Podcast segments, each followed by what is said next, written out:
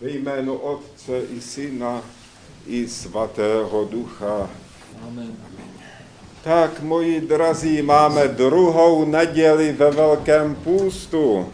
Je to neděle, která je uvozená dvěma způsoby. Jednak památkou velikého světce svatého Řehoře Palamy, arcibiskupa Soluňského ze 14. století a jednak tímto čtením, které jsme právě přednesli, zvláště tím prvním čtením, které hovoří o tom, jak byl ten mrtvicí raněný člověk uzdraven. To nám vypráví o tom, že kvůli tomu Pán Ježíš Kristus přišel, aby uzdravil člověka. Často o tom tady mluvíme. Je to vlastně takové základní téma pravoslaví. Vždyť církvi říkáme duchovní léčebnice, nebo jak říkají v Řecku duchovní klinika, čili nemocnice, no prostě místo, kam člověk přichází, když je nemocný a když se chce uzdravit. Tak v této léče, léčebnici Pán Ježíš Kristus uzdravuje člověka, uzdravuje ho především duchovně.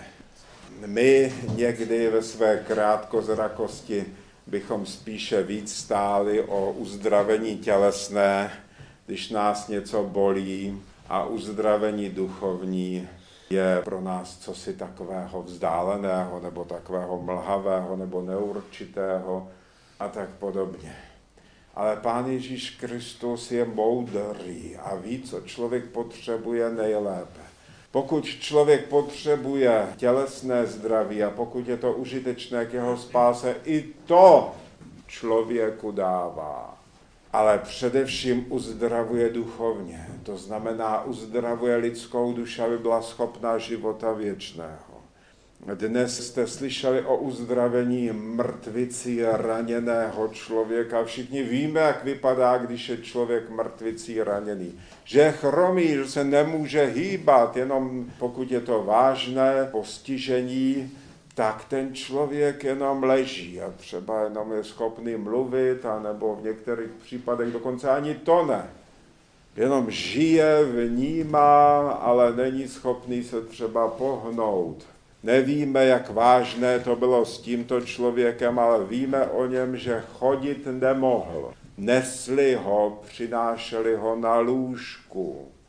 A protože měli víru, a víru měl jistě i ten člověk, který tam si přál být přinesen, tak aby toho člověka dostali před Ježíše Krista, tak když viděli, že kvůli zástupu se s tím ložem se tam nedostanou, tak vylezli na střechu, loupali tam střechu, sundali nějakou tu krytinu, která tam na střeše byla, nebo dřív tam byly takové domky hliněné a neměli krytinu, protože pršelo tam málo, tak se musela ta hlína, ze které byla ta střecha loupat, tak učinili otvor a tam pak na provazek spouštěli to lůžko tam doprostřed, kde stál Pán Ježíš Kristus obklopený lidmi.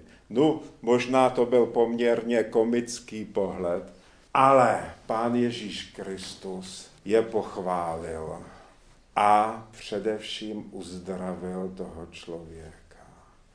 Je to obraz uzdravení naší duše, která také hříchy je schromlá. Je podobná tomu člověku, co by rád běhal, ale nemůže. Tak podobně i lidská duše by si přála se rozběhnout, ale nemůže. Je chromá, potřebuje uzdravení. A to je právě to, co se s člověkem v církvi děje. A tím se pomalu přesouváme k tomu druhému tématu dnešní neděle, a to je svatý Řehoř Palama. Jak jsem už pravil, žil ve 14. století, byl to mnich na svaté hoře Atos a ocitl se ve zvláštní situaci. V té době působil v Konstantinopoli a tam poblíž kalábrijský řek Varlám. byl člověk nesmírně učený. Byl velmi učený, ale byl už nositelem jakéhosi ducha, který v té době už se šířil po západě. Ducha humanismu, anebo také takové té rodící se renesance. A s tímto duchem, který je vždycky píšným na svoji vzdělanost a tento duch všeobecně vzato všude, kde přijde, tak činí lidi takový, že spoléhají na lidskou moudrost, na lidské vědění, na lidský rozum. A tento duch se střetnul s křesťanskou východní zbožností. Je zajímavé, že ten konflikt a ten střet vlastně trvá dodnes svým způsobem, jinak trošku. Ale jakýsi samotný náraz těchto dvou duchovností, to je věc, která trvá a kterou vidíme působit i v dnešní době. No, tak tedy Varlám byl člověk velmi učený, dostalo se mu velké pozornosti na východě.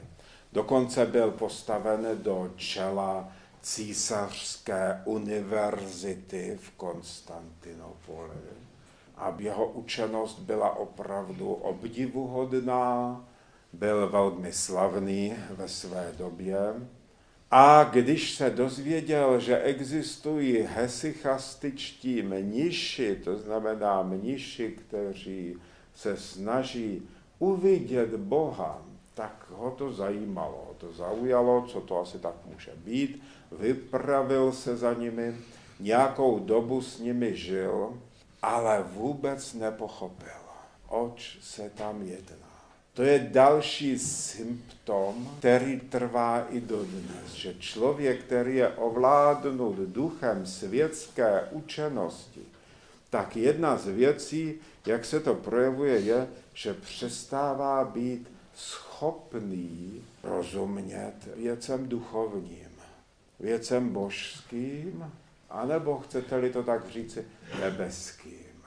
A to se přihodilo i Varlámovi, takže po nějaké době, co žil s nima, tak odešel, tropil si z nich takové, různě zesměšňoval tyto mnichy a hlavně tvrdil o nich, že jsou to heretici a že se snaží vidět neviditelného Boha. A že to je pochopitelně nesmysl, že to je hereze, že to je něco, co by nemělo mít místo v církvi, takovéto názory. Že přece Bůh je neviditelný. A tento Varlam vyvolal postupně konflikt na východě, protože východní lidé v Byzanci dobře věděli, že toto je starokřesťanská praxe, že to je názor, který je v církvi od samého počátku, od prvních otců z doby prvokřesťanské, no a zvláště pak z doby prvních poustevníků, kde už se o tom otevřeně hovoří, že je Boha možno spatřit. A že dokonce toto zhření je nějak spojeno s tím, že člověk se sjednocuje s Bohem a že to je samotný cíl lidského života, že tady člověk dochází svého naplnění a skutečného štěstí. To byla věc, která v Byzanci zapomenutá nebyla. Ani vzdáleně ne. Tím do té doby tam všichni žili a teďka přijde Varlám, který na jedné straně je velmi učený a slavný a na druhé straně ale zároveň tvrdí, že toto všechno, ta podstata spirituality a duchovnosti křesťanství, že je omyl, že nic takového nemůže být. Tak jak to tedy je? Mníši z Atosu právě vyslali svatého Řehoře Balamu, který nejdřív dopisy a později účastí na různých synodách Ono to celá věc byla složitá, protože do toho se ještě zapletly politické poměry, státní převrat v Byzanci, jeden císař, za něhož se konal ten první sněm, kde svatý Řehoř perfektně vysvětlil a obhájil východní duchovnost tak tento sněm jeho Tomosy nestihl císař podepsat, protože pár dnů po sněmu zemřel. Mezitím tam působila ještě císařovna a různí správcové a teďka tam nastaly různé konflikty, navzájem se všelijak pronásledovali. Řehoře dokonce nějaký čas vsadili do vězení, protože se do těchto věcí svými názory připlet, protože jedna strana tom státním převratu nebo v tom úsilí a zápasu o moc, o získání moci a vlivu, tak jedna ta strana stranila spíše Varlámovi, druhá zase spíše Palamovi, takže Palama chudák najednou se ocitl v situaci, kdy, když převládla ta strana nepřátelská, varlámovská, tak dokonce byl ve vězení. Těch synod pak se konalo několik a skončilo to naprostým vítězstvím Palamových názorů. Od teďka říkáme tomu jeho zdůvodnění, proč se Varlám míní, tak se to v teologii s tom říká palamismus. Oč se jednalo? Palama vysvětlil, že Bůh ve své podstatě je samozřejmě člověku neviditelný, nedostupný, protože on je nestvořený a my jsme stvoření. A mezi nestvořeným a stvořením je prostě propast jakási. Ale tuto propast překračuje Bůh svým zjevením a svým působením, neboli, jak se říká v řečně, svými duchovními energiemi. A těmto energiím říkáme blahodať. Všimněte si, jak často se toto objevuje v křesťanské bohoslužbě. Velmi často je tam právě slovo blahodať vzývané. To jsou tyto energie, skrze které o Bohu se dozvídáme. Jsme Bohem posvěcováni, neboli dokonce, jak se říká, zbožšťováni. Jsme očišťováni od hříchu. Tato blahodať působí ve všech svatých tajnách. Všechny svaté tajny, které se v církvi dějí, jsou konané blahodatí. Proměna chleba a vína na tělo a krev Kristovi. Koná blahodať odpuštění hříchů při zpovědi. Skrze kněze koná blahodať. Všechno, co se v církvi děje, všechno, co se děje při bohoslužbách, to všechno činí Bůh skrze blahodať. Skrze tuto duchovní energii. Svatý Řehoř Palama říkal, že dát blahodať, to je cíl, nebo jeden z cílů, nebo hlavní cíl příchodu Ježíše Krista. V němž vidíme zjevení Boží. Skrze Ježíše Krista jsme poznali Boha, který do té doby byl nedostupný, jak jsem už říkal. Protože stvoření je oddělené od nestvořeného. Dneska jste to slyšeli mimochodem v krásně vybraném apoštolském čtení, kdy se hovořilo o Bohu, že on nepomíjí, kdežto nebesa i země pominou.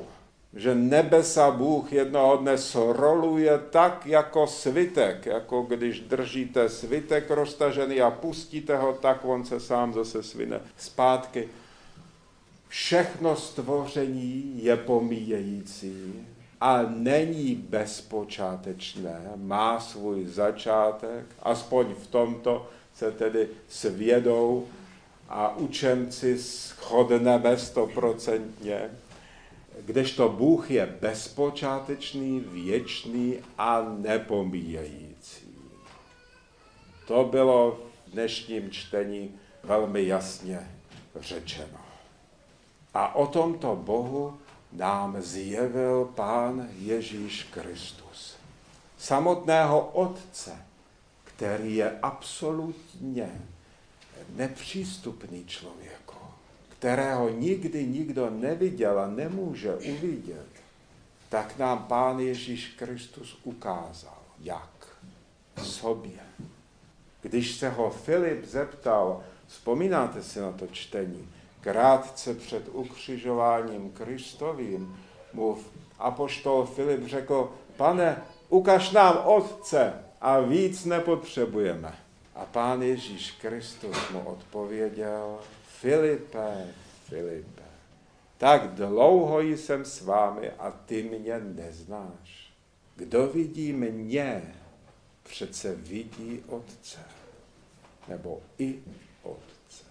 Pán Ježíš Kristus v sobě, skrze sebe, zjevuje ta největší tajemství. A tím nám otevírá přístup k Bohu, tím nám zjevuje Boha, tím Boha můžeme vidět. Kromě jiného nám dává blahodať. Přišel zahájit novou éru lidstva. Ne nadarmo říkáme starozákonní době, starozákonní éře, éra zákona. Protože k Bohu se lidé přibližovali tím, že se snažili plnit boží zákon. Od příchodu Ježíše Krista říkáme všem dalším staletím a tisíciletím éra, čili doba, epocha blahodati. Protože se Bohu přibližujeme právě skrze blahodať. To jsou všechno veliké věci, nesmírné věci, že můžeme poznávat Boha. Blahodať je možno dokonce i vidět. Boha samotného vidět tedy nemůžeme přímo, ale blahodať můžeme vidět. Viděli ji svatí apoštolové, když jim ukázal Pán Ježíš Kristus nahoře tábor své proměnění a viděli záři, světlo. To viděli mnozí poustevníci. Simeon, nový teolog, jen tak nám namátkou jmenujeme. Svatý Serafim Sárovský, ukázal toto dokonce i Motovilovi. V 20. století Lavrenty Černigovský byl tím známý, že zářilo světlo kolem něj, světlo blahodati. No a v neposlední řadě samozřejmě nemůžu se odpustit připomenout v téhle souvislosti i Pajsie Svatohorce, který také vydával toto světlo. Takže každý, kdo se k Bohu přiblíží a kdo se připraví a je blahodati připravený, tak může i zřít tyto věci, nahlížet. Církev nám dává přesné jakési know-how, dneska bychom řekli moderně. To znamená návod, co máme činit, abychom o těchto všech věcech, které církev hlásá a učí, abychom se sami přesvědčili svojí vlastní zkušenosti. O tom všem máme v pravoslavné asketice a v pravoslavném učení přesné návody. Blahodať přichází a sestupuje do člověka, nakolik se člověk připraví tomu. Svatohorci říkají, že Bůh chce dát lidem blahodati co nejvíc. Závisí jenom na nás, kolik jí pojmeme. Naše srdce, a myslím tím teďka to duchovní orgán člověku, tak naše srdce jako nádoba, která žijeme-li ve světském duchu, tak je buď plná hříchu, nebo vášní, a nebo egoismu. Většinou je to smrtonosná směs všeho toho, těchto tří takový jedovatý koktejl, který máme naplněné své srdce. A blahodať už se tam nevejde. Ale když se nám podaří svým duchovním životem se zbavovat hříchu, bojovat proti vášním, změnit se, zbavovat se závisti, zloby, všech druhů hříchů, o kterých víme, tak se v srdci uvolňuje místo. A to místo Bůh i hned naplní blahodatí. A nejvíc místa uvolníme, když se zbavujeme píchy a egoismu. Tak uvolňujeme nejvíc místa. Člověku, kterému se toto začne dařit, tak dostává okamžitě velkou, hojnou boží blahodať. A cítí v sobě. To není věc teorie, pozor, mluvím o praxi a o zkušenosti a o tom, co člověk opravdu prožívá. Takže je potřeba k tomuto dílu se odhodlat a blahodať získávat. Je to jeden z cílů lidského života tady na zemi. Získávat blahodať. Závisí jenom na nás, jak jsem říkal. Přijdeš s malou nádobou, dostaneš málo blahodatě. Přijdeš s velkou nádobou, dostaneš hodně blahodatě. Když si přineseš srdce jako sud veliký, dostaneš ještě víc blahodati. A když si přineseš srdce velký jako bazén, obrovskou nádrž, Bůh ti naplní i toto. Jenom na nás závisí. Ať nikdo neříká, že Bůh je vinen. Je to všechno v našich rukách. Takže to jsou všechno témata, která jsou skrytá v památce svatého Řehoře Solunského. A protože se to týká půstu, duchovního života, boji s hříchem, očišťování a toho všeho, čím se v půstu víc než jindy zabýváme, proto tato památka eh, svatého Řehoře byla umístěna do velkého půstu. Jak jsem již pravil, svatý Řehoř tedy v těch teologických sporech zvítězil, nakonec byl jmenován arcibiskupem soluňským, Nebylo to taky jednoduché, protože znova se do věci vložily různá politika a tak dále.